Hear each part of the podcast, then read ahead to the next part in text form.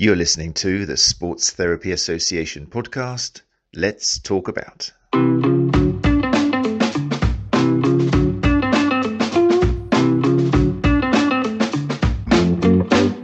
Okay, guys, we're live. Sorry about the uh, late start. People who are joining us live, it is 8.05. I do apologise. We're having some technical difficulties. Um, but as you can see, we've actually got the snow falling now and it's all looking beautiful. So, hey, welcome. Welcome to the Sports Therapy Association podcast, episode 81. Uh, my name is Matt Phillips. For those of you who don't recognise the voice or recognise me live on camera, um, I'm the creator of OneChatLive.com. And this is the Sports Therapy Association podcast recorded live every Tuesday, 8 o'clock uh, via the STA Facebook page, or if you prefer, you can join us via the Sports Therapy Association YouTube channel. So yes, we're at episode 81, um, and this is part three of a new format we've got now at the Sports Therapy Association, where we are picking a topic each month, okay, to basically give our speakers um, and the topic itself a little bit more shelf life it was feeling wrong going from one amazing topic to another topic to another topic week to week. Uh, it just wasn't doing justice to the information we were hearing. So we're doing a topic a month, and this month has been all about fascia. So uh, over the last two weeks, we've had the pleasure of listening to Julian Baker of Functional Anatomy and Anna Bauch-Jaguarian of Evolve Movement Education. Uh, then last week we had uh, the magnificent Walt Fritz of Foundation in Manual Therapy Seminars and Tanya Velasquez of Pinpoint Education. Um, if you haven't uh, listened to those, then obviously they're available as a podcast, or if you prefer watching the videos, then they're available on YouTube. Um, and also you can watch them on uh, at the sta.co.uk on our Sports Therapy Association web page as well. Um, some fascinating points um, were um, brought up during both of those episodes. And again, I thank the guests for giving up their time. Um, unfortunately, we've had a few emails in, uh, which I'll be able to select because uh, the idea is tonight um, uh, we're going to answer some of those questions. And as always, we'll be joined by people who have come into the live lounge at Facebook or on YouTube. So we'll be answering your questions as well. Um, I've got a lovely panel here for you to help answer those questions. So it's not just me blabbing on. Um, we were supposed to be joined as well by uh, the magnificent David Poulter, but We've been having a few technical issues this end, and if you can hear me, David, I can still just see a blank cam. I'm not sure what it's going on, uh, what's going on at our end, but unfortunately, um, it's just not happening. But I will keep my eyes out in case your magnificent face does appear in the feed below. And if it does, then I'll bring you up. If not, I do hope you can stick around and maybe lend us some of your experience from the comment section. Um, if you are joining us live on Facebook or YouTube, then you can bring up comments um, for example, let's have a little look here. If I click on Stevie Barr's name, you can see here if um, you're listening to the podcast and Stevie Barr's name has just appeared on our screen and he says, Good evening, one and all. Remember to book your Stevie therapy course. Discounts offered for early take up. I think that's just Stevie getting used to advertising his own wares. There you go. But that's what you can do subtly, maybe a bit more subtly than Steve, but this is what you can do. You can network and put your logo up there. And um, other people are coming in the lounge now. So Catherine Reimer, good to see you again. Alistair Cunningham, Gary is here, um, founder of the Sports Therapy Association podcast, or not podcast, that was me, um, founder of the Sports Therapy Association, full stop. And that's Gary Benson. Um, so yeah, thank you as always for those joining us live. Right. Uh, let me just check. There's no more housekeeping. Um, just in case there's not a episode next week. Uh, because it's the 28th and not even we um, do things like that close to Christmas. So we'll be back um, on January the 4th, I think it works out, obviously, with a brand new season. We'll call it season two because it's a new year. Um, I think the topic for January, I think, I'm not quite sure, I'm waiting on a few people, is going to be all about CrossFit and the relationship between CrossFit and sports therapists, sports massage therapists, soft tissue therapists, etc. How CrossFit has changed over um, the years um, with regards to our relationship, what we think, um, whether we can basically plan a whole week on just CrossFit injuries or not, whether things have changed. So yeah, that'll be very exciting. Um, I've got some great speakers lined up for you. And once again, the last week of January will be a chance for everyone to have a bit of chat like this with some guests in. Right then, so tonight, rather than keeping them down in the dark, dark, damp lounge of Belive TV, um, I will start bringing these people up. Um, just hide those messages. Um, we're going to be joined tonight at the panel by um, Liz Bailey, who some of you will know already as being a magnificent guest here on episode 33 and 60. Liz is a physio, uh, originally trained as a sports therapist, also psychology graduate, and a former professional dancer. She's got a very busy diary um, and a fantastic speaker, not just related to dance, but specializing in dance and working with dancers. So check out episode 33 and 60 if you um, fancy um, we also, um, like I say, David Poulter was supposed to be here in body as well, but we've had some technical difficulties. Um, but we are also being joined by Ian Linane, who's a podiatrist and fascial manipulation therapist at Podia Clinic, um, a trainer in manual therapy at Invigo Education. So I'm really looking forward to that. Um, so we can have a great um, variety of responses to all of your questions, plus the questions that I've been sent and emailed in. So with all that happening, I will bring up the panel for tonight in no particular order. Ah, oh, eeny, meeny, miny, mo. Ian, let's bring you up. There you go. um, Ian, there you go. How you doing, Ian? And then we'll bring up Liz as well. I had to do that so it wasn't being blamed for being sexist or anything like that. Hey, Liz. Hey, Matt.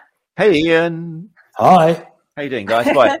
Um, I, I, don't dance. Um, don't get me on that one. But, oh, uh, you lie! I've seen you. I've seen, I've seen the way you move in your clinic from oh, right. Every everybody dances.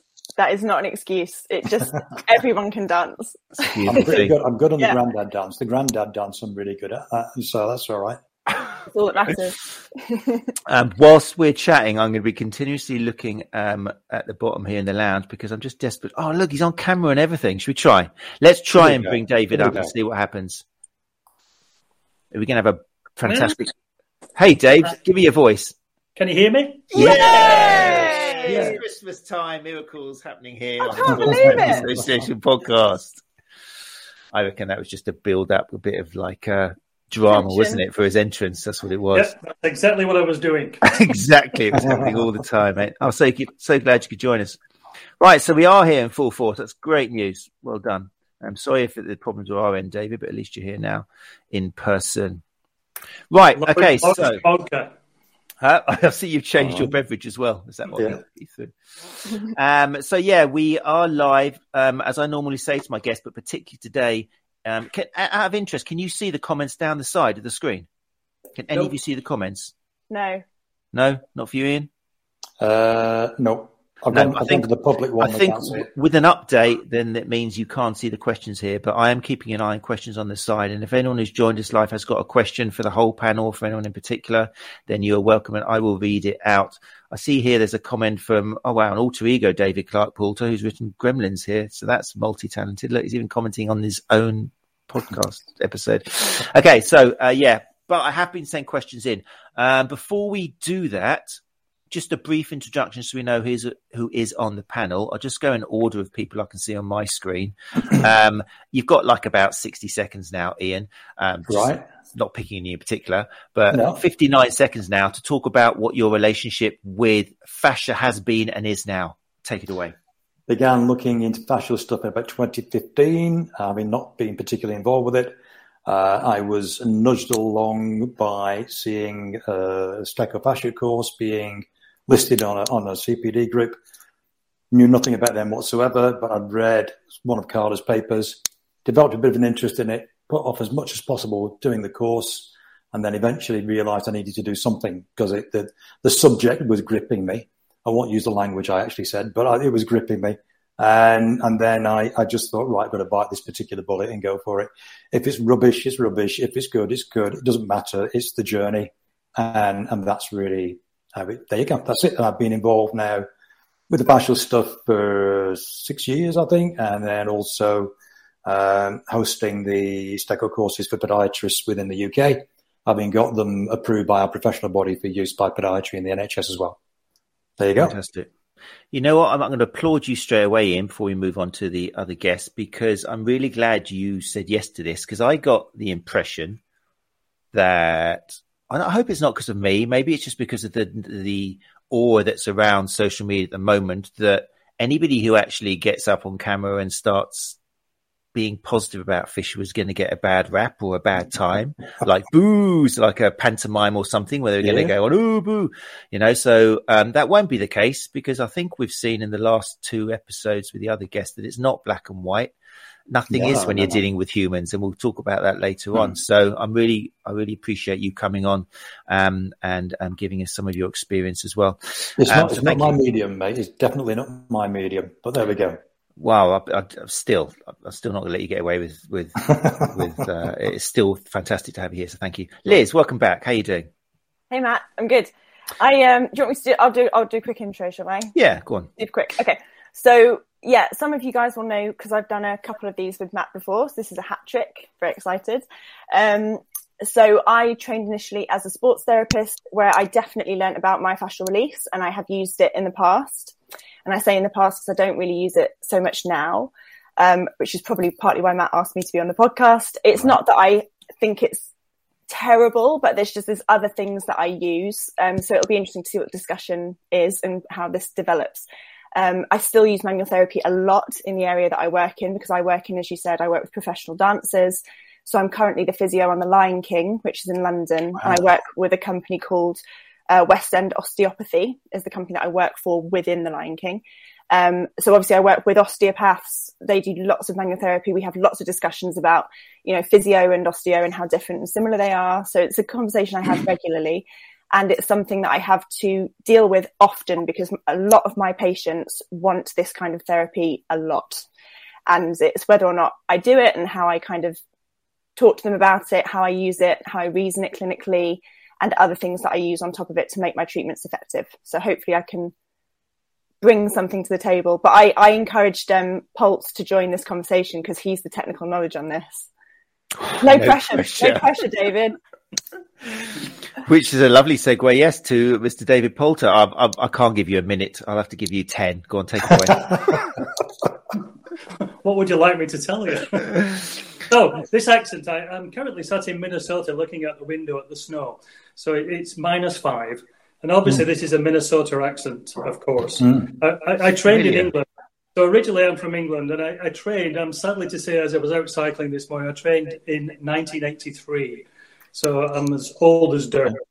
But my journey's gone around the world. I uh, emigrated to Australia, spent time in private practice in Australia, did all sorts of manual therapy, Maitland, Kaltenborn, and Cyriax. Francine St. George came to mind because I did her myofascial course in, in Sydney in uh, 1989. So I, I have dabbled in myofascial release in my youth, as I shall call it. Uh, moved from uh, Australia to New Zealand, where I was the uh, McKenzie diploma course tutor. Then moved the McKenzie course to the US, to here in Coon Rapids, where I am now. So that was 26 years ago. My last two jobs, believe it or not, has been working in chiropractic offices. And I actually worked as an educator for a company where we did a lot of myofascial release.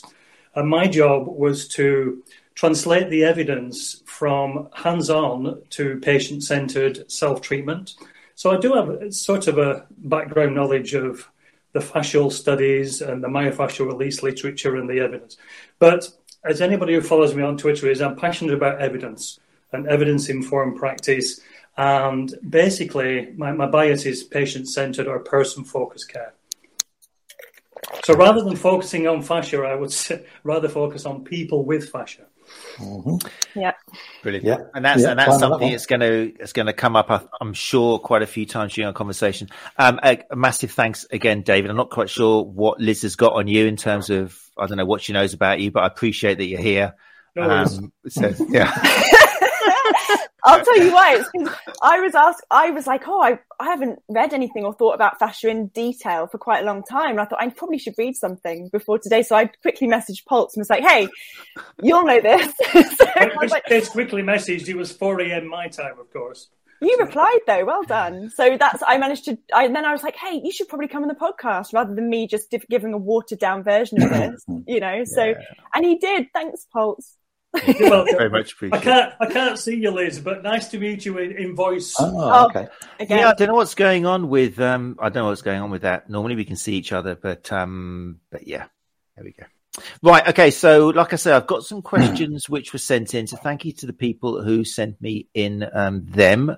Um, I've picked six, which there was about 12 in total, which is pretty cool, really, for a podcast. That's your active engagement. So, um, I've, I've, narrowed them down and I've mixed a few together just to make questions which are a little bit more direct.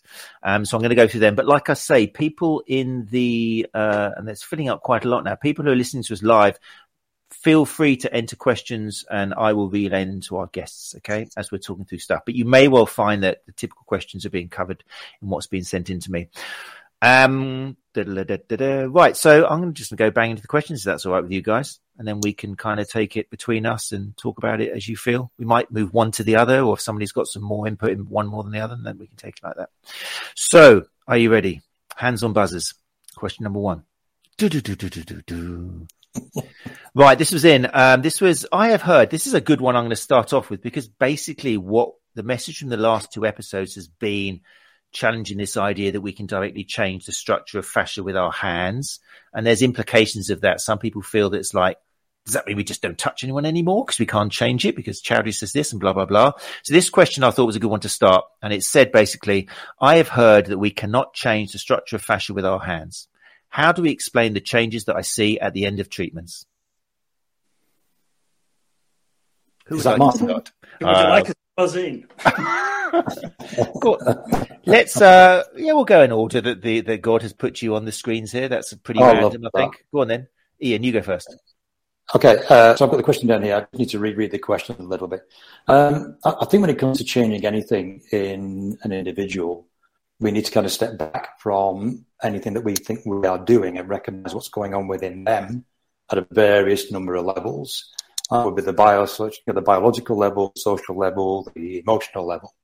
Um, and I certainly think over the years I've been doing things, I come more and more to the fact that it's a neurophysiological response to the stimulus I'm providing. And that really is where I think the answer lies, is that I'm not looking to change the tissue. I'm not looking necessarily to improve the range of movement when I work with something. I'm looking to see if I can generate a stimulus. And then once that's done, once there's a change, how do I work with what remains of that in terms of working with that individual for, for them to be motivated along to become more self-managing? So that's really for me. So I'm not looking to change anything, say in terms of tissue. There is some discussion about whether we can change some of the chemistry within that tissue. We can change that with injections. Can we change it with any hands-on work? And there's again, there's some argument for that one. But I'm not looking to try and change the tissue particularly. Now, I'm looking to try and generate stimulus. For me, because I work within the foot and the ankle, I mean, I work from the pelvis down as a podiatrist, but in terms of the foot and ankle, I, I focus all the work in there purely on a stimulus basis. Um, Similarly, I think the fascia for me that I work with, the style I work with, dovetails into that as a neurophysiological stimulus and agent and help. So I don't look to change the tissue. I look to try and see if we can change the chemistry if possible. The biggest thing I look for is that there is a neurophysiological response of sorts, a change that's evoked from an, an, internal response, if that makes sense. Doc, is that answering the question? I don't know. So I'm trying to answer it anyway. I think that does pretty good for now, Ian. Yeah, I like that. So you've you've kind of mentioned biopsychosocial, which is going to come up very quickly, which is great. That's great. So we'll take it from there. Liz. Um, okay, so interestingly, you answered that differently from how I was expecting, and I'm sitting here thinking, "Oh, this isn't going to be much of a discussion," because that's kind of what I was going to say. Who would have thought? What the page? Who would have yeah. So, I mean, the question was, you can't change the structure of fascia with your hands, or that's kind of what they're inferring. And so, how come you can see changes after the treatment? So, I would agree with that. I don't think you can change the structure of fascia. We understand it to be very tough. Um, it's a connective tissue which can take incredible tensile forces. The idea that we can physically change it with our hands, I think, I think has been proven evidence-wise. I don't think we can. Um, I think less and less people believe that that is actually what we're doing, although clearly that's one of the myths that drives these kind of therapies onwards even now. So I would say the same as Ian. I don't think we are changing it structurally with our hands because I don't think we can. One, I don't think we can give mm. enough force, and if we did give enough force, it would be excruciatingly painful for the patients. Um, so I agree with what Ian said. I think it, it's probably in terms it's a it's a neurological response to a stimulus. Um, it may well be interaction over intervention. It could, it very likely has the same kind of effects as any kind of hands-on treatment. So whether that's myofascial release or trigger point therapy or Swedish massage or acupuncture or um, cupping. Oh, David, I was about to say it. yeah, I was literally, it was on the tip of my tongue. I was going to say, dare I say cupping? Like, yeah, possibly they all have the same kind of effects. And I suspect that certain treatments have better effects for certain people due to their beliefs. Mm-hmm. Because if someone expects something to work, it likely will do if it's worked for them in the past. Someone asked me the other day if they should have acupuncture for knee pain. And my response was very much not what people expect me to say from what I talk about on Twitter. I said to them, Well, have you had it before and did it work? And actually, this person hadn't had it before, so they couldn't give me an, an opinion. But if they had said, Yes, I've had it before and it was great, I would not have said, No, don't do it you know, I, I still believe in you've got to take the person's expectations and wants into account because that will be very, very predictive of their re- response, probably, probably. So, uh, uh, so I kind of, I agree very much with what Ian had said. So, and the last part of the question was, how do you account for the changes you see?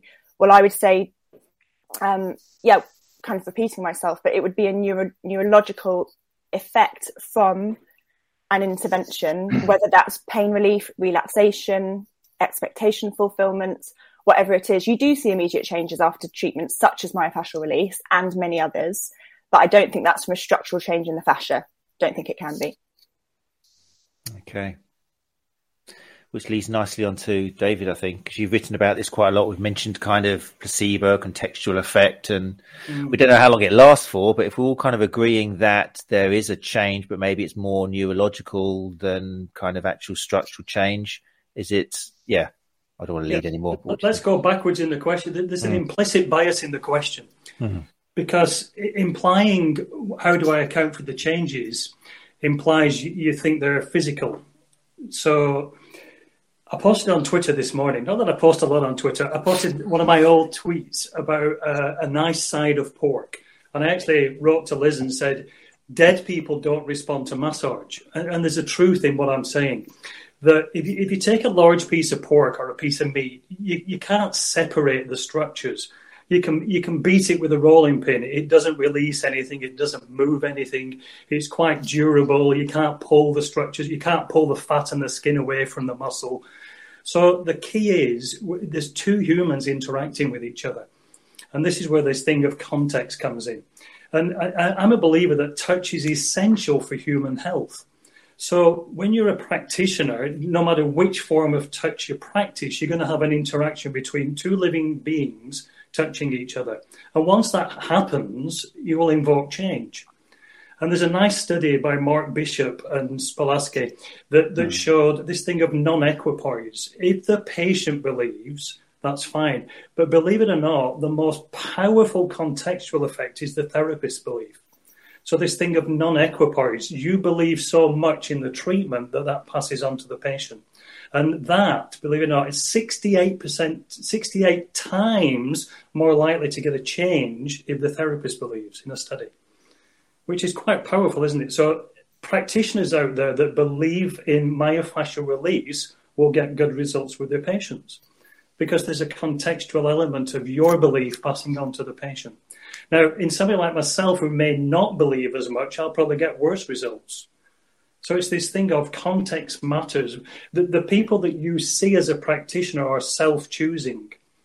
So they will come to you because they trust in your belief system. And, and it's this thing of non equipoise and belief have the biggest effect on patient outcome than any physical modality that we use. I can believe that completely, David, because back in the day when I learned how to do it and used it, because I was taught certain things and I believed it worked in certain ways, I was way better at it. Yep. You know, she says in, in, in, in inverted commas, because I used to give it, I used to sell it to my patients. I was like, oh, it'll do this for you and it'll realign your posture and it'll, it'll change, you know, I can change the way that your restrictions can be, uh, are adhered to each other. And all of that terminology that I was taught 12 years ago I used to tell to my patients because I didn't know any better.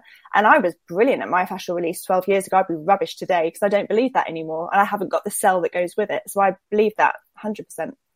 It's interesting because I, I come from a belief background in, in terms of my original training and gone through the contemplative stuff, the spiritual stuff, and understood that belief was important.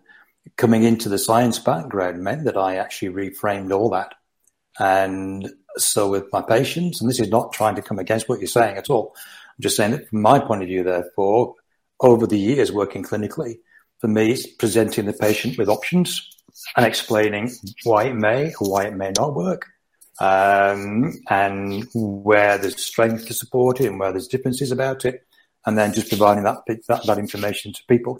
And and so I'm not driven so much by a belief within it, but a curiosity factor and giving patients the options as much knowledge for and against it as possible.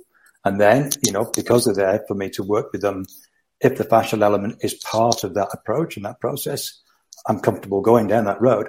But they're being advised as as to, you know, the fact it's it's one of these things we're exploring. Uh, so I don't really give it a large plug as something that's really great. I'm like, I'm, I'm too skeptical uh, even now. Um, a strange statement having come from a belief background originally. I was a Baptist minister for a number of years, so I, I worked very much within the belief field, and um, so yeah, so it's been that was interesting. So I, I, need to go away as well and look up the word equipoise. I've never heard the word equipoise before, so I need to go. Uh, and away like to use big confusing words. There'll be a, there'll be a long list of show notes explaining the vocabulary that Mr. Poulter is using. So I'm not disagreeing with the idea of belief. I think I think all of this is significant. Um, uh, but I, am coming at that and saying I, I'm, I'm not interested in persuading people that it works. Right. I want to jump in here because I've got a question that's on my mind, having listened to all of you. We're talking about if it works, it works, it works, it works, have this effect, end of the, everyone feels better at the end of it. But the important thing is how do we measure actual success? Okay. The client always walks out better, especially with contextual effect. They feel great afterwards, you know. But if it's back to normal the next day, which invariably in my experience it is, or if you're ignoring the times it doesn't work because of confirmation bias. So if we're going to sell something and it's not working in a day's time, or it's actually not working over 50% of the time and we're just ignoring that, then is there an ethical thing here? Is there a moral obligation for us to actually make sure that statistically, if it's measurable, that what we're doing is having a positive effect rather than just saying, "Oh, it works," they're happy. Any particular order? I think you can apply that question to almost any therapy that we that we do. Um, if I just digress from the fascial element a little bit for one moment, if I, although uh, people I will mention very briefly had a combination of both the fascial work and the approach to foot mobilization work that I've been dealing with for the last seven years. Um, I've followed some of these people up for seven years now, and that's sustained. The changes have sustained those, both those in terms of how you use the fascial element on and also the foot mobilization combined, or the foot mobilization approach I've, I've, I've been evolving. Uh, that's not a plug because it's not actually running anywhere. Okay. Uh, again, some of them have been followed up for seven years. And we're talking about here about people who had severe dystonic foot postures and also who were facing amputation because of the complex regional pain syndrome they were suffering from. Um, so I, I, think for me, I, I, have to put my hand up and say there are those people it hasn't worked on. And sometimes that might be the relationship between me and them. Uh, there's some people it hasn't worked on, uh, possibly because they've come in and they've not believed anything, but others have chosen to not to believe, but some being surprised that something's worked. If I'm looking at it because I work in a very small clinic, so a lot of these people will come back and I'll be able to see them again, time and again. On the whole, I would say I'm not seeing that regression after a day or after a week. And in some cases, I'm seeing it sustained over many years. Uh, but that's, that's got to have that potential bias within it all as well. So I, I think I'm going to say I'm not, I'm not kind of seeing the frequency of failure that maybe you're, you're suggesting that doesn't mean I'm right. It's just that I'm not seeing that. Or maybe it could be that yeah, we see a change, but for me, the key here, the minute there is change, is to move them on mentally, move them on emotionally, because I think one of the biggest motivators for self motivation and recovery is if they experience a change and they see that something can be different, and then we can move it along. Is that making any sense? I don't know. It's nice. It's nice not just this kind of forum. So no, uh, it's really nice. I like it, and that's why I'm glad you came along. Um, I'm keen to hear what the others have to say in response. I'm just kind of looking at the other two. Are they shaking their heads? Or are they nodding? Are they? hey, you're, you're, a great speaker. I like it. No, it's good. I'm I'm happy to wait and hear what Dave has got to say. or I can go. What do you want? Okay, let, let, let's let, let's re, redo the question for me, Matt. The question was, how do we measure outcome? Yeah, because yeah. So, so let, us let's, let's take a step back. What what is the person that we're treating here for? So, it, some of the questions you, you sent us ahead of time, and, and some of them were based on, well, do I care what the effect is, or my mm. patients are happy at the end of the session, or it feels good, or why do we worry about release? They feel good, and we release tension. So it depends what sort of practitioner you are and what the goal of your therapy is if, if, you're a physical therapist, we generally focus on physical therapy or physiotherapy. But in general, if you look at this, the outcome is based on what the patient requirement of therapy is. What, what does the person seeking care require from us? Are they coming for pain modulation? Are they coming for short term gain? Are they coming for, I want to get back to running? Are they coming for a physical manifestation of symptoms that are, you know, a disability? like just mentioned, are they having chronic pain issues? So the question comes is you measure the outcome based upon what the patient goals are. Now, yes, in the real look, we're not on Twitter, we're in the real world. In the real world, some people are quite satisfied with short-term pain relief. But in the bigger picture as clinicians, we have to dis- have a discussion with them. What is the long-term goal?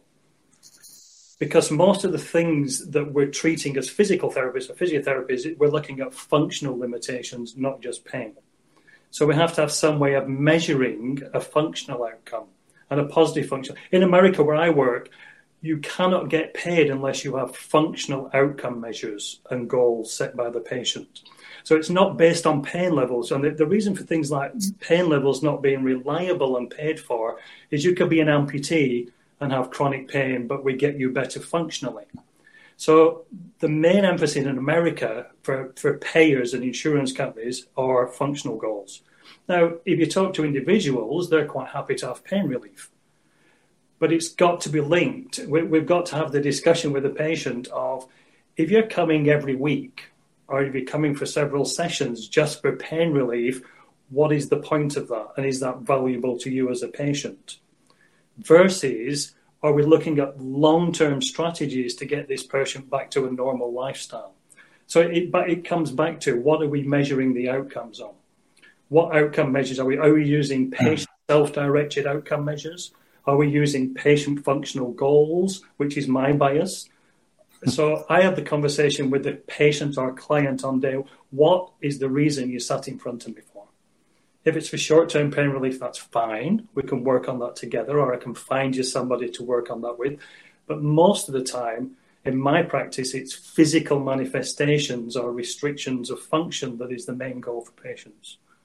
And we will measure that by their goals and things like the Oswestry or disability indexes. But it's got to be measurable. This thing of I perceive people feel better is fine. You, you could see anybody, the placebo and contextual response again, but it's got to be sustained over time. It's got to be measurable changes. It can't just be, well, we feel I feel good when I see David. He's a nice guy, and it, you know, it's a it's it's got to be a meaningful change in something that's measurable. That will be my and, and, because I work in a system where we, we have payers, I've got to be in that system and have measurable outcomes, or else we don't get paid. And we don't satisfy the patient needs either.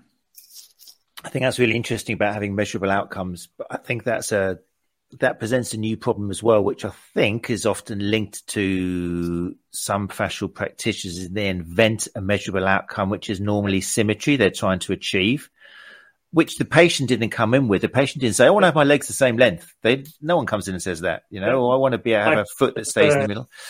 Create so, a problem, create a treatment, fix the problem. Thank you. Yeah. yeah. So, and when I when I talk about measurable, I'm talking about scientifically measurable, as in you are gaining functional, you know, endurance, you're gaining ability to lift more weight, your ability to work longer, your ability to walk further, your ability to run better, not, not structural abnormalities, which, you know, really aren't uh, a scientifically measurable outcome.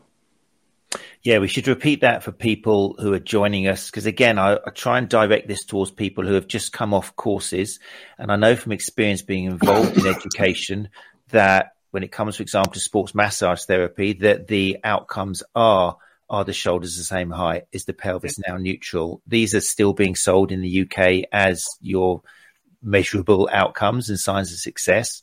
Sure. Um, so there is a danger of that. And if you're not familiar with those, then look back across our episodes um, to our um, when we've talked about posture and the lack of scientific evidence that symmetry is you know linked to um, lack of pain or plenty of people out there asymmetrical who are in pain. There's plenty of symmetrical people out there who are in pain. So it's kind of something you need to move away from.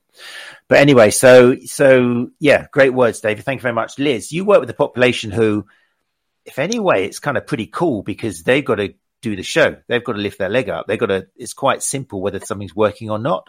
Do you find that for that reason, people, dancers are less likely to go down the road of having lots and lots of sessions which aren't being measured because they know whether it's working or not, or is it not that simple?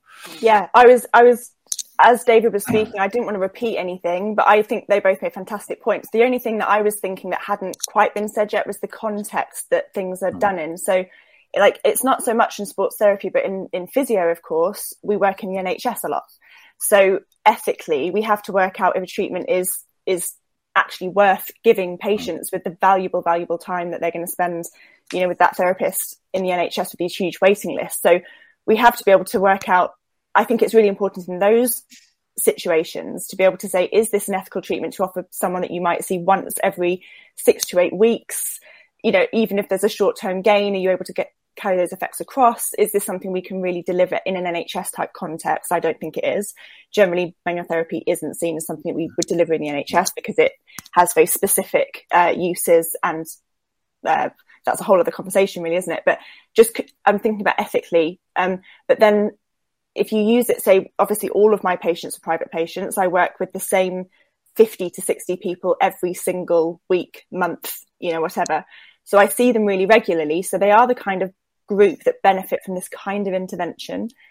I think ethically, the, the issue for me is when you start to sell it as something it isn't, or coerce someone into getting the treatment to get getting them to believe that it works in a certain way that we we don't mm-hmm. necessarily have evidence for.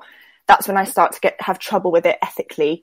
Um, so, but if someone has had it before, like I said, the person that asked me about acupuncture, if someone's had it before and finds it works for them, I wouldn't stop them from having it. So it's not that I think it's ethically a poor choice of treatment, but it might be for certain people. Um, but the population that I work in, as you've already said, like if we look at what their goal is, going from what. David said, their goal is usually, well, I need to be able to dance in an hour. And I've got back pain or my leg hurts or my ankle's stiff or whatever it is, or my, you know, my Achilles tendon hurts or something. So I do use treatments such as we're kind of going towards general manual therapy as opposed, I mean, this is about fast treatment. It's, it can come under the bracket. So um, we often do use treatments like that with that population because their goal at that particular time in, in time is to be able to get on stage in the next half hour to an hour. And you know, just immediate relief of a problem is vitally important to them. Now, that's why I use it very often. It's why I'm a huge advocate for manual therapy used under the right context with the right background information. I don't missell it and I back it up with a lot of really well evidenced physical therapies as well. So rehabilitation and exercise therapy and lots of reassurance, lots of education. So I'm, I'm very, I absolutely believe myofascial release, manual therapy, massage can be used under the right context with the right people at the right time, backed up with the right information. It's a very powerful thing that we can use to help heal people. And I use it every single day. So I have to believe that because it's a huge part of my job. But the way that I use it, I hope is the most evidence based way possible within a very um, sort of carefully designed evidence based therapeutic technique, I suppose. Um, because I, I don't like the rubbish explanations that come along with it, those kinds of things. But dancers are a, a, definite population who live by manual therapy and massage, acupuncture, myofascial release, cupping. They talk to me about cupping all the time. um, in, in, in, the tweet that went a little bit viral, that it was the one that we were all laughing about. I said, um, a dancer said to me, "Oh, I'm doing all the right things. I'm getting cupping twice a week or whatever it was." And I kind of, I, I said, "That's fine. You can keep doing that, but let's also do this." And we we talked about why cupping wouldn't prevent injuries. It might make him feel better in the short term, but it wouldn't prevent injuries in the same way as myofascial release will not prevent injuries. Let's be very clear about that. So I would mm-hmm. never sell it as an injury prevention technique or injury reduction technique, but it certainly is a symptom modification or symptom modifier and can be used as thus, I think ethically within a well designed rehabilitation program with the correct contextual effects. Does that answer my, my area? Yeah, that's very interesting and, and it's and you're in a unique position where you're seeing people who need that quick fix. It's like when you put if you work with a football team and you put some tape on somebody, you say, look, you know, this is going to last about 20 minutes. By the time you're out there moving, it's not going to do anything. But that's what they need at that point to be able to get on the match. But if they're coming to you every single week, the same sort of problem, you can be saying, look, there's evidence in itself that what I'm doing to you every single game is not working because you're coming back with the same, you know, lack of function. So you're kind of, yeah, you're using the evidence to fix them, but then also you're seeing how this is only short term. What you're using is only working short term. Um, so yeah, that's very interesting. Um, Ian, coming back to yeah. that, I, I think um, it, he's talking about the functional outcomes, I think that's absolutely right. I think we, I'd probably call it quality of life. Uh, I think there's probably some if that person's quality of life is improved via a functional outcome. I think it's the same kind of discussion there. And sometimes when people come along, it's it's giving them choices in their thinking process, which is that if we could get you 40% improvement in your function, but only 20% reduction in your pain. Which would you rather have? And they will usually say, well, I'd rather have the function. People are quite often to live with the pain, live with the discomfort, providing they're able to move. So I have absolutely no cartilage left in the bottom of my thumb whatsoever, and it's disappearing from the rest of my hand. I can function with it. It's a problem when it hurts me when I'm functioning with it, but I can still function. And I think, you know, anything that allows me to function is something I would like to try and use. So I think the, the function element is quite crucial, but and I think that can be a really important set of questions to ask somebody from the outset because it actually puts the practitioner in the place where they have to listen and they have to get an understanding of what that person's looking for and then realistically say, well, which of the armamentarium that I have may actually facilitate some of that. And at the same time as they're listening, they're listening to all the other psychological stuff that's going on within that conversation and within that the nuances of how they say things. So, you know, I think I think David hit quite a relevant point there. What about there's so we're kind of suggesting that a lot of hand-on stuff. It's not doing necessarily what we've been taught it's doing. So we're not actually remolding tissue and changing structure and kind of underneath our hands, but having an effect for a lot of other reasons, which is great. But what about this point of because one of the questions that was sent in a couple of times actually was who cares what is actually happening? As long as the patient's walking out feeling better then why are we spending so much time? Why am i being shown these research and articles and studies about ah but it's important to know what's happening underneath there and it's important not to say this to your patient. What are some of the reasons for us as therapists understanding what is more likely to be happening or maybe is most probably not happening underneath our hands and what effect can have this, what negative effect can it have on the patient if we are saying something which is unlikely? Yeah, can I take that one? Mm-hmm. With pleasure. so, so here's my question: as as medical practitioners, we should care what's going on under our hands because it, it's not just the positive effects; it's what about the negative effects? It behooves us to, to seek to understand what effect we're having. What happens if there's a negativity or a negative health consequence to what we're hmm. doing, or we don't understand the contraindications to what we're doing? It's okay saying, "Oh, my all my clients feel great when they leave," but but is that reality? That's a, a biased view of then everybody's fixed or everybody gets what they need.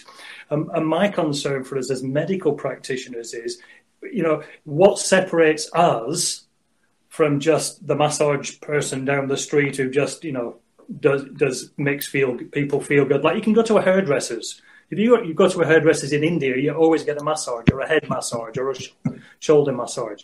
What separates a medical practitioner providing hands on treatment from just a layperson, hairdresser, make you feel good? Or somebody at home doing it, like I massage my wife's feet. I'm not an expert in foot massage, but she likes it. But what would separate me from that as a clinical specialist applying manual techniques to a foot versus just doing a foot rub? And I think that is where this question of, well, does it matter? I think, yes, it does. Because there's two elements to that. Because we have a moral obligation to tell the truth as we know it, or the best truth that we know. So, as medical practitioners, we should give the best explanation for what's happening when we apply a technique. I, I have this model that I say I, I'm totally in favor of doing manual therapy in the initial phases of acute injuries or chronic injuries because it, it allows us to build a rapport with the patient, especially if they've selected to have a manual technique. It then allows us to get people moving, as we've just talked about, get them more functional and withdraw our hands from that picture. But this thing of, do I need to know what's happening? I, I think we probably need to know the best explanation for what's happening hmm. so that we don't fool ourselves while we're, we're treating the patient. Secondly, I think we need to be safe. And so we also need to know what the application of forces do to patients. And I, I, saw Ian actually, I actually researched Ian before I came on talking about manual therapy on another podcast. And I think as a manual therapist, when we talk about mobilization versus manipulation, there's a safety element of knowing the difference between the two and the effect on tissue when you switch from mobilizing to manipulating and what the contraindications are or what the effect on the tissue or the person are. So I think to answer the question is simply, I think the answer is yes. It behooves us probably to have the best scientific or plausible explanation for what hands-on therapy does, just for safety aspects. There's a good question here, which I'm going to uh, jump in and say, because Jamie uh, Gargett, thank you very much for joining us, Jamie, said, David, what's your definition of a medical practitioner, please? it depends which country you're in. Uh, Let's stick with the UK for now.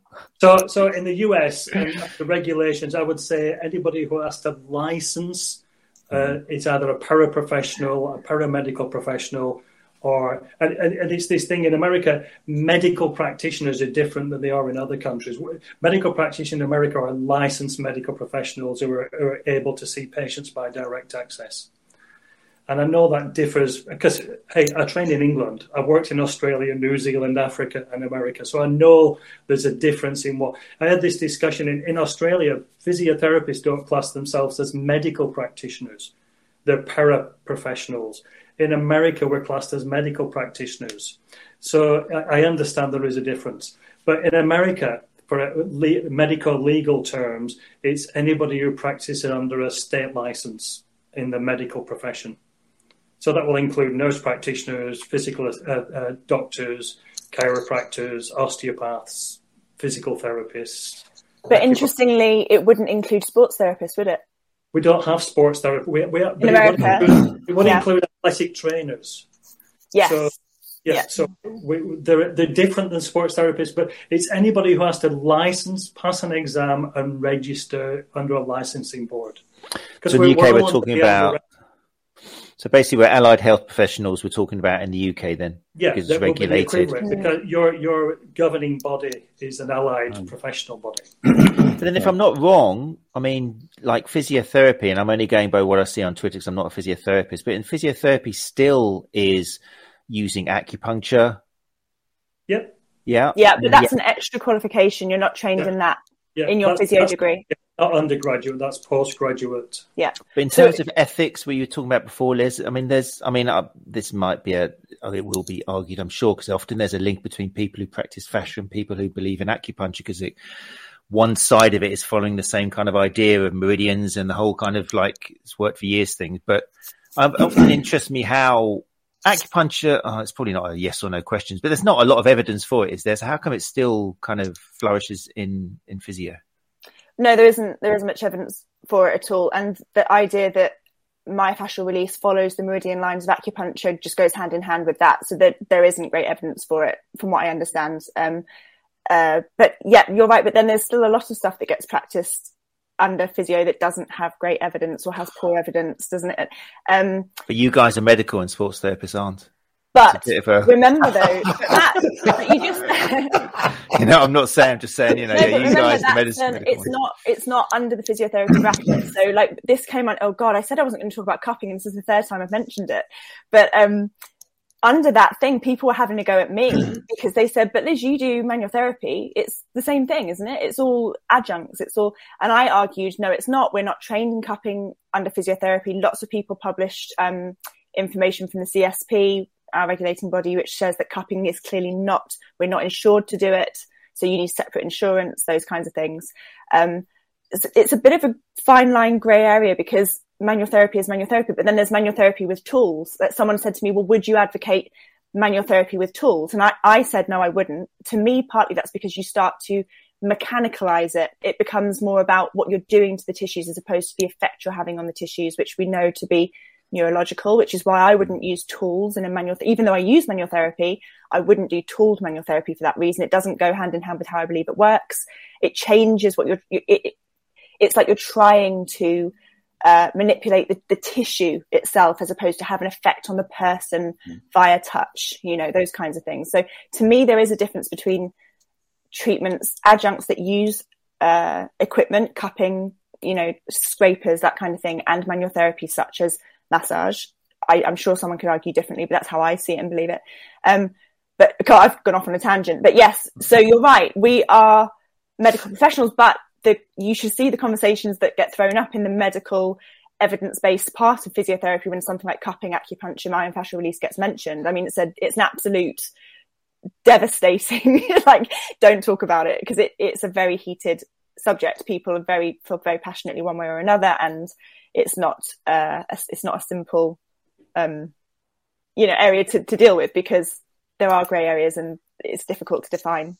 If I can bring that back a little bit, because um, we're talking about it as medical professionals, but this is Sports Therapy Association, and, yeah. I, and I think um, and you know David's right in what he's saying there as well. But uh, may, maybe what this means is that those involved in the sports therapy massage, sports therapy rehab with the massage, whatever you want to call it, perhaps need to become aware that they're working with a, a powerful medium and they they have a responsibility to try and understand that as deeply as possible. Yeah. Um, am I, are you getting an echo on your end or not? A little bit a little bit. So I don't know why it's echoing. I don't know about that. But there's a need for them to try and understand that. And perhaps just like we have to keep raising our game as fresh evidence and insight comes along. So sports therapy's perhaps got to raise its game and saying, you know, it's okay if you just say it doesn't matter what happens under my hands. Uh, firstly, is anything happening under your hands? Secondly, if it is, what is it that's happening under your hands? Because if you end up on the other side of this, where you end up doing something and somebody gets injured. You really are going to hope that you had some idea what was happening under your hands and that you were able to explain that. Whether you were right or wrong actually doesn't matter in one level. It's that you've tried to understand. And that, that could be where we're having to see the game you know, being raised on, on the sports therapy side of things. Now, I'm speaking presumptively, Matt, because I don't know enough about it, and maybe you, maybe you guys are already in that process of raising that game. But it's something that we have to do uh, continually, uh, and I think that's. I just I just put that out there because I'm trying to come back to that question about from from the sports therapist and not so much from us as a medical practitioner side of things. Really, um, I would like to see that. I'd like to see sports therapists, leaders just begin to move that up.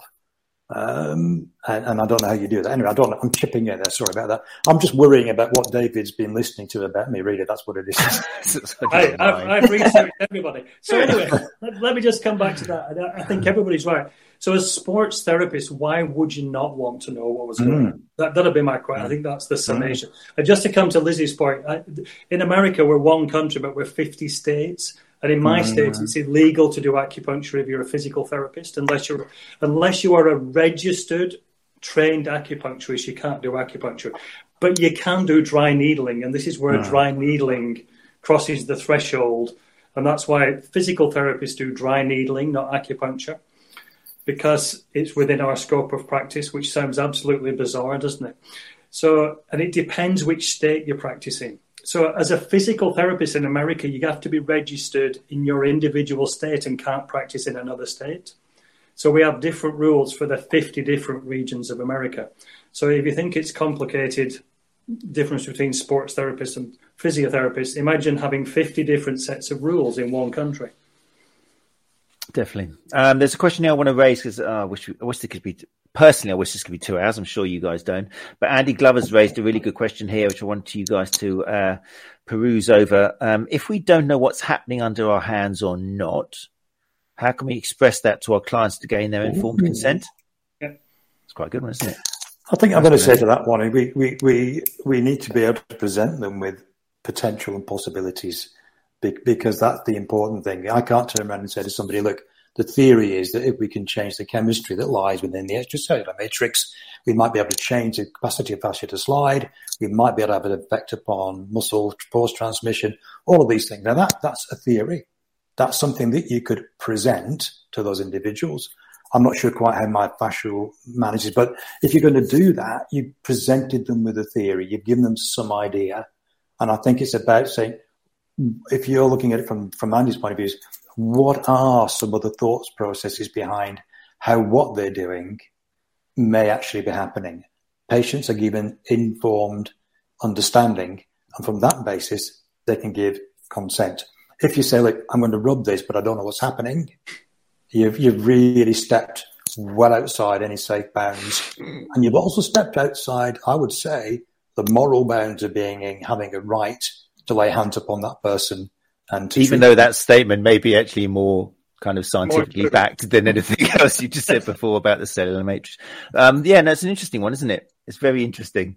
Um, sorry, I was a bit sort of off there with that. No, no, go for it. I, I didn't quite. I, I mean, I, I, question everything I do. No, but sometimes the most accurate thing. We've had this conversation about you'll feel better afterwards. We're not quite sure. That yeah. might be the most actually the most um, morally correct thing to say. Look, I'm not quite sure what the mechanism here, but I know that, for example, massage has been shown to reduce anxiety and depression. I can see that you're in a state of anxiety. I'm going to do this massage because somehow, I'm not quite sure how, rather than creating this kind of, this is what I'm doing structurally, and this is what I'm, that's where sometimes giving an explanation to the patient to try and get that informed consent is where we slip into this kind of structureless ideas of trying to back up what we're doing when they just came and say, I want to feel better. But um, yeah, I don't know. I think I think the best explanation, Matt, and the most evidence-based application is you're alive, and the only difference between you and a piece of meat is your nervous system's functioning. So whatever we're doing to you by our touch, whether it's light touch, whether it's more firm touch, whether it's deep touch or structural deep massage, we're having an effect on your nervous system. And that will play into A, your muscles mm-hmm. will change their tone. Mm-hmm. B, the tissues may feel like they're releasing and C, it will be well being because we know your nervous system's connected to your brain, which is the right. center of anxiety. the truth is, no matter what we do to any patient, it's the nervous system. And I know they joke about it on Twitter. Everything, every single thing we do, whether it's contextual or whether it's touch, is affecting the nervous system. Because, as I said, dead people don't benefit from massage. Only living people do. Yeah, that's how I explain it to my patients. I always go with that kind of whatever the intervention is, it seems to affect the person in a similar kind of way. It's the nervous system. That's why you get immediate effects. That's why affect you feel it emotionally as well. That, that's that's always how I kind of I, I what I don't like about manual therapy. I've already said it is the the BS explanations that people give because I think that comes under the not being able to give true informed consent because if you're told it's going to do such and such and you say okay i'll i'll have that treatment because it's going to do this. That's not really true is it? You're, you're, you could say anything and that that to me seems unethical and it seems unnecessary. I don't think we need to have rubbish explanations for treatments. They still work. Although we also know as david started by saying your ability to sell that treatment may well have an impact on how effective it is, mm-hmm. which is probably what tempts people into those bs explanations maybe. The car salesman exactly. It's tricky. We could have a whole episode, I think, on placebo and contextual effect. It's it's a fascinating area and how much you can actually charge for services like that. by just telling people it's going to be okay. I mean, that's what parents do the whole time and they don't charge their kids. Yeah. It's the same kind of thing. It's tricky. Yeah, and some people are paying a hundred dollars or hundred pounds an hour, you know, for somebody to basically say that and give them some Neil- touch. Neil O'Connell wrote a nice paper, a, a blog about. Con, uh, it's called "Magic Kisses and Rational Hugs." The two common things used in therapy. Magic kisses are like manipulation, acupuncture, and rational hugs are the neurophysiological explanations that we give to things. So that's what we're in the business of magic kisses and rational hugs. Okay, look, so oh, what's the time was running out? It's gone quicker than any other episode, I think. Okay, one of the other things I had in, um, and again, it was from somebody who is a little bit biased, but they raised some pretty good points in the fact that we know that fascia's underneath a whole load of skin, and and to touch somebody and affect them. If we're saying it's neurological, then there's even if you even if you read into the idea that fascia has got few scarcely kind of muscle cells and things in it and it has got a slight kind of neural connection even though they're very short lived and it's very difficult to stimulate them. On your back for example there's kind of maybe up to four inches of skin which is really nervated and that's where all the action is going to happen and connect to the brain. And it's a bit connected to something which somebody asked here. Should we is there an ethical problem to selling a course that is saying i'm affecting your fascia is that stepping over a line because of the physiological boundary, the actual structural boundary, or or is that still okay? Obviously, it's quite a loaded question for you, Ian. You do sell courses, which is kind of fascial manipulation. I'll go to you first, Ian. How do you overcome that problem that there's a whole chunk of skin on top? How do you separate the idea that I'm affecting your fascia now and not affecting the skin? Because that was a couple of things that came up in the emails I received. So, yeah, I do host the courses, and I host the courses because I found the process and approach for me as a clinician at the time of learning them to have a logicality about them and a systematic element to them, which tied in with how I might approach the biomechanics side of things that I deal with. And, I, and I've, I've found that to be really, really helpful. Um, obviously, the Stecco element that I'm involved with, they would discuss the idea that we're making chemical changes. That's what they're looking to target rather than make any structural changes to the tissue themselves. So I can't alter the fascial structure. Just, I just can't do that. Um, but potentially I might be able to alter some of the, the, the chemistry just by the rubbing side. Uh, there's various ways you might look at that. There's the fluid dynamics, fluid mechanics. Uh, Chaudhry et al. were looking at that one as that the minute you rub something within a closed system, it moves it around. Does that actual, is it simply the movement of something within a closed system that generates a flow around that? The Steccos would argue that there's a sense in which we're creating heat and we're also creating an inflammatory action. And they would suggest that that's part of what goes on. I would also go further and say, actually, before you get to the superficial fascia or the deep fascia, you're going through the cutaneous receptors.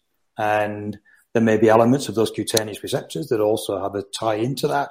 So don't see fascia as simply a fascial thing on its own. It can't be. It's just part of a whole system. I'm going to digress slightly here. So for seven years, in 2014, I encountered an experience with someone's foot uh, that was severely dystonic and had complex regional pain syndrome, where they'd had three toes amputated. They were left with the two toes permanently stuck in the air for three years. I worked with that foot for 20 minutes. And The next thing I knew is both those toes dropped down. So what? So what I had to do was spend the next seven years trying to work out, could I repeat it? Does it apply to everything else? And then I've just recently completed a post in the professional body saying, actually, for me, I've moved away from joint mobilization as we traditionally use it. And I think I've managed to understand that working with some of the fascia and fascial receptors, but particularly cutaneous receptors within just three centimeters of the medial arch of the foot seems to be enough to target a neurophysiological reaction. So don't separate fascia from the nervous system, from the skin. It's all linked in there. But if I am being asked, do I, am I using fascia from the point of view? Yeah, I'm, I'm comfortable at the moment to go down the line of, yeah, I'm possibly making some changes in the chemistry. And that, that, that's, I guess, where my thinking is in the current process. But I then try and read different views on that as well. And I think the important thing is that it's not to be hooked into one particular dimension of this. It's far more than that. I know the other two are going to have a good little go at me now on that one. I doubt it, Ian, because you ask really, you answer really nicely. It'd be impossible to ever get you. I was, I was hoping to. Inside, I'm thinking, oh, I can't do it. It's really good what you're saying. No, Well- good answer. All I would say is is that your question was, can we sell it as a fascial technique mm. when it clearly affects all the other structures as mm. well? You can't take the fascia out of the body. Mm. So black and white, as you ask it, no, I don't think we can. Actually, it's interesting, isn't it? But I mean, so no, I don't think you can, but people will. Does it really matter? I think Maybe. the problem there is that you, anything you're going to look at, I mean, for example, from the biomechanics point of view, can I sell orthotics as, as, as, as, a, as the answer to back pain? Sell orthotics as the answer to improving your mobility to get rid of pain? I, I think any, and this is not me defending anything, it's just like I was in, I was in the role of orthoses, I was in the role of all those things as we all are. Anything where you're practicing medicine of sorts, you are, you are presenting something as it's potentially got a silver bullet to it. Where, where the issue lies is if you actually don't explain to those people you're running the courses with, uh, to those people who are attending, actually this is this is just a part of trying to give you an overall armamentarium to improve your practice. Then I think those people then can come on those courses and they can understand that. And one of the things that people will say to you when I host those ones is like, this is just another tool. This is a, a possibility. This is an option. Uh, but actually, you know, take that away and have a think about that. I think the other way, in terms of me trying to um, trying to have an, a level of integrity around it, is to take what I do, whether it's the foot mobilization courses or whether it was a fascia, submit it to those people who can actually analyze it objectively, not with my bias, who's got the brains to question it, and they come back with those questions. And that's that's giving it, like if you wish, a, a higher level educational input for them to assess it. And if they give that approval, then it's like, okay, it, it's, it's given them, but it's given on the basis of, you know, don't sell this for any more than what it is. Mm-hmm. That makes some sense. Is that, am I, does that make some sense? I'll let you know in a second. David. oh, I'm loving this one. Come on. I'll attack this from a different. I'll attack this from a different position. So I think I started off early in the piece stating this people come to see us, fascia doesn't. It's this thing of primacy of the hmm. whole. There's, there is yeah. no such thing as fascia living in the universe. We, we, we, deal with humans. And I'm presenting on this next year in San Diego. People focused, person focused.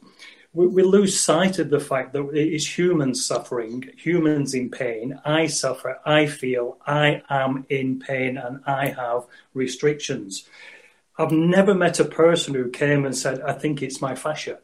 This is all clinician speak. It means nothing to the individual. I always say the same thing. Every time I meet a person in pain who says it's my SI, I already know this in another practitioner or they've been on Dr. Google. Look, it, the primacy all suggests this it, we're a human ecosystem living in an ecosystem and our interactions, it's the enactivist approach, our biopsychosocial enactivist environment determines how we behave and feel. So fascia, muscle, bone, connective tissue, skin, nerve, muscle form bits that we dissect in a lab and are not humans. The, the element of being human is different than splitting us up into bits. Right. So I would say no matter what happens, the interaction is it's two people need to seek to understand, find solutions to a problem, and listen to the person's goals. I don't care what you call it or do to them as long as the solution is what the patient wants. So I don't believe that fascia exists. I just believe that people exist who when you when we dissect them, you can find this connective tissue called fascia. Now, whether it needs releasing or not, I have no idea. But I've never met a person who came and said, "Hey, I think my fascia's tight, and would you release it?" Unless they've seen some clinician. yeah, good points. Great points. Um, Interestingly enough, I'm, I'm, actually I won't, I won't give what I, where it's happening, but I'm going to be giving a talk somewhere next year uh, with a whole bunch of fascia people, and my topic is fascia in the biopsychosocial context. Just looking at it is trying to see it as, you know, whatever we, whatever we're working on, it's about, it's about being, maybe, maybe somebody's outcome measure actually facilitates them getting more fully into dealing with their, their psychosocial context because we've, you've kind of given them a motivational change. So, you know, from that point of view, I, I, I agree, I agree with David and, and Liz, you know, so that's not a problem at all. Right. I mean, uh, so annoying, so frustrating for me as host to have to draw this to an end. Um, it's going against every single cell in my body, but hey, um, I do want to point out though one thing because I do feel for people like Sammy Jack who is just, I'll bring it, I'll read it out, put it up on the screen for those who are watching. But Sammy Jack has said, why are we taught myofascial STR trigger point in our sports therapy degrees and written reports and case studies on each specific technique. I can hear the anger in their voice. Mm. So basically these techniques were money spinning for the individuals who invented them. And it's a neurological response to touch question mark. Apologies. Having qualified as a sports therapist this year with a first, I'm struggling uh, myself to see where we fit in as a sports therapy, uh, just scroll that up a bit. um, feeling a little bit disappointed, to be honest, after spending four years studying all this and believing what I was taught. However, that being said, I have had great results on various manual therapy techniques. That's why kind of we on the Sports Therapy Association, that's exactly the kind of response which drives us to kind of try and talk about these things because it is frustrating. Mm. and it kind of, I think, just depends. I mean, if you'd had Ian, for example, talking to you about fashion and release and stuff, would, you would be spitting out this now because it basically depends on the teacher. The exams, I'm sure it's mm. similar in the States and probably most countries, the exams are still backwards and it's up to the tutor to, you need to pass exams in life and tick boxes and sometimes too much too soon just ruins you and you're not ready for it. You can't handle the truth yet, as someone said in a film once, but yeah, it's up to the teacher to actually package a little bit more into the syllabi. Don't have a go necessarily at the teacher. They were probably working, speaking as educator myself, they probably had a time limits and they just had a class to teach. But there is a responsibility, I think, in education to update what you're being given in the syllabus because most syllabi I can say in the UK are pretty backwards. And if you only taught what was on the syllabi, then you, would you'd be doing a disservice to your students.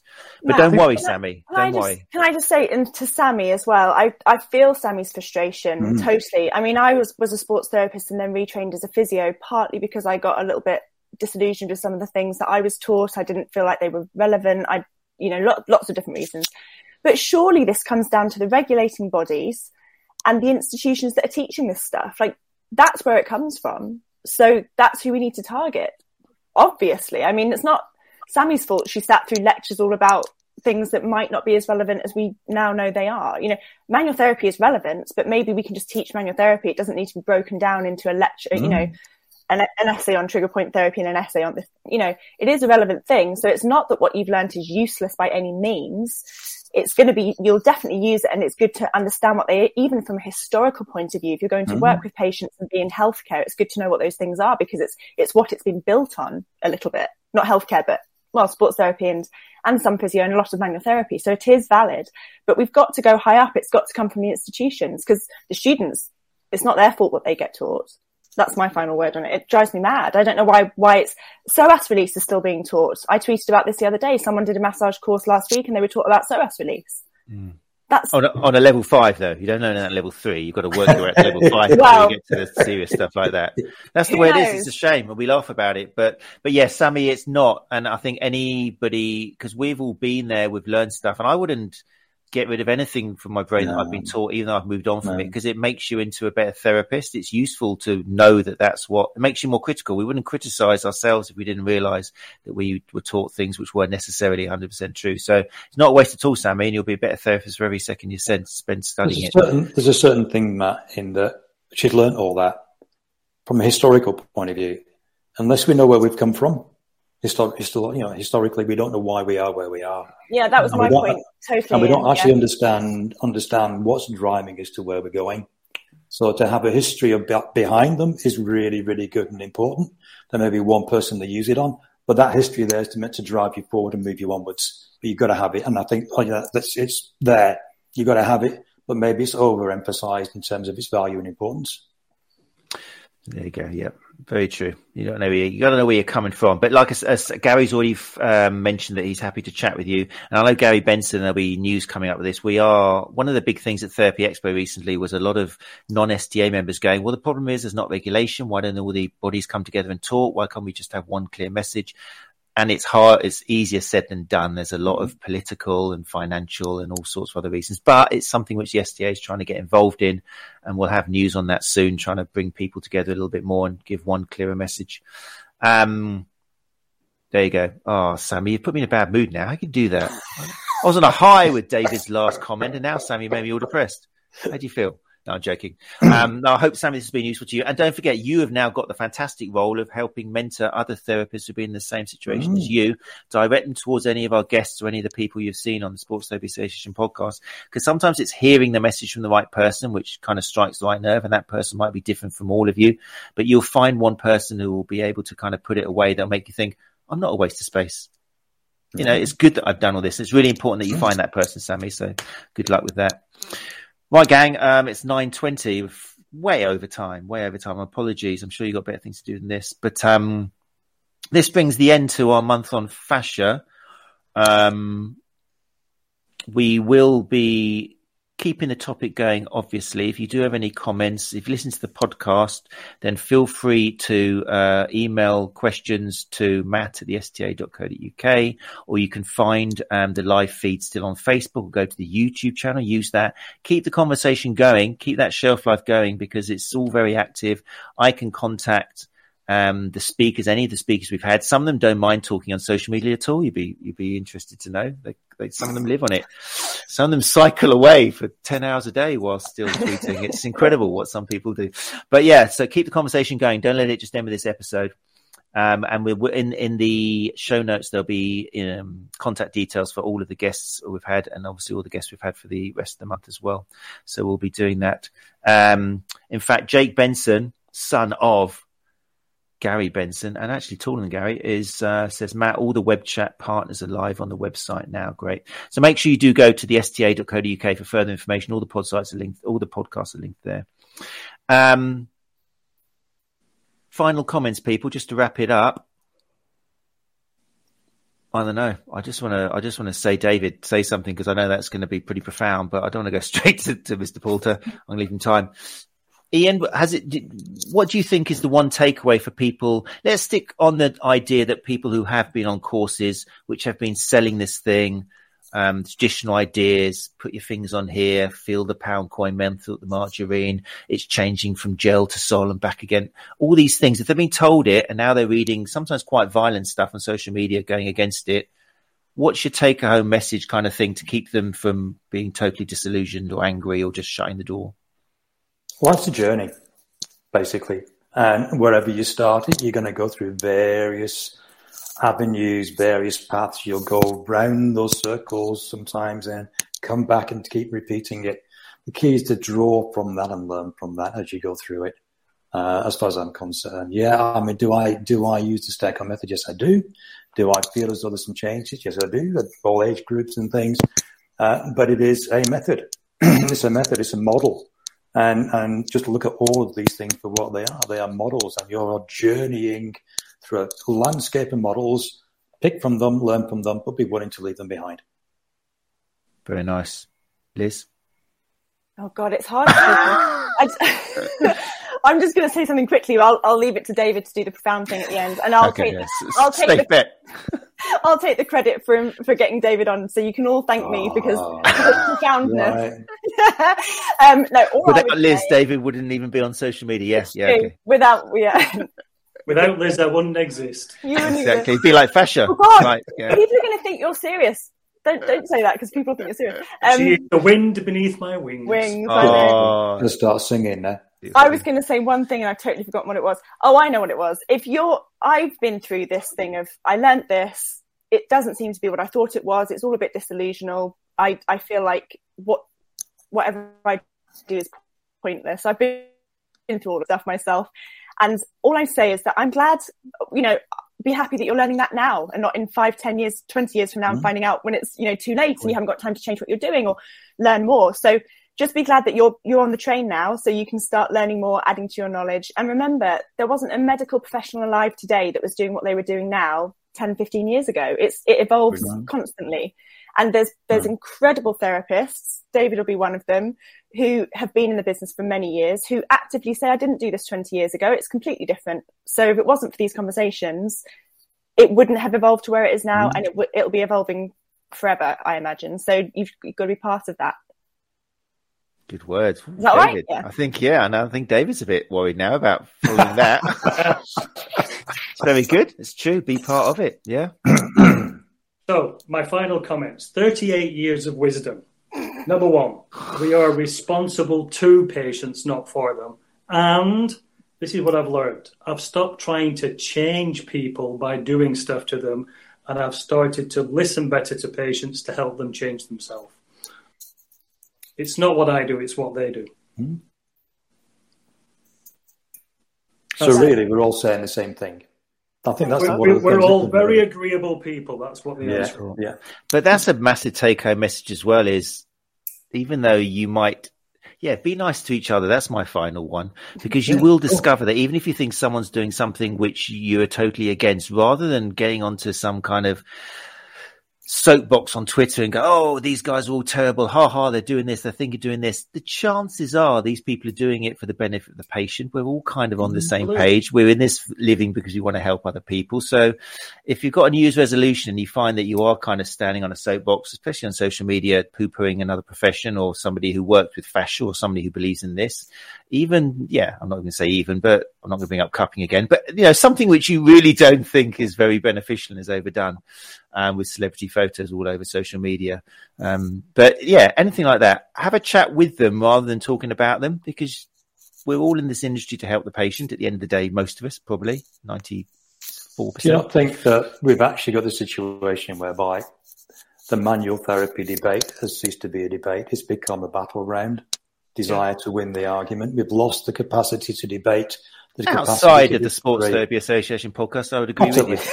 but this is why this is why you know we exist, and we don't want it to be a battleground. It has become horrible in social media. It's one of the disadvantages, and I think yeah. that social media is slowing down evolution of therapists. You know, it used to be like 13 years for research to get into clinical door. I think social media is slowing down the change of therapists because people are just going, "This is just ridiculous. I don't like you shouting me. Shut the door." Yeah. So you've got to be careful with that. We're ruining it as a tool. But anyway, it's okay to disagree. You just you just don't need to be disagreeable. There you go. There you go. That's I have to ask another question, David. Where are you from originally? Uh, where would you think I'm from with this accent? Well, I don't know because I'm Rochdale in Manchester originally, and I'm well. just... I can tell you, you're, you're, just about 20 miles down the road. Born in yeah. Great Harwood, near Blackburn. I thought so. Yeah, you're just up there. You're just up the road. Yeah, yeah. There you go. I haven't, lived in, I haven't lived in the UK for 32 years, but I haven't lost my accent. Yeah, no, you won't do. No, great. Still 28 people talking about different boroughs of Manchester listening into us in this conversation. We better wrap it up. better wrap it up. Right, gang, thank you so much for uh, joining us. Um, Ian Linane, Liz Bailey with the BAY and David Poulter, thank you so much. Um, I wish you all a Merry Christmas. And um, just to reiterate um, Gary's words out there, uh, apart from the thanking me bit. But thank you to all of our guests through the year, facilitating some great educational content in 2021. And we do all look forward to 2022. Um, Gary is happy to speak to any STA member or industry stakeholder on any industry matters. That's something we'll be tackling in 2022. Um, so there you go. Right. Merry Christmas all. I'll let the guests Merry say Merry Christmas. Christmas. We'll Merry sign out. See you in 2022. You're listening to the Sports Therapy Association podcast. Let's talk about.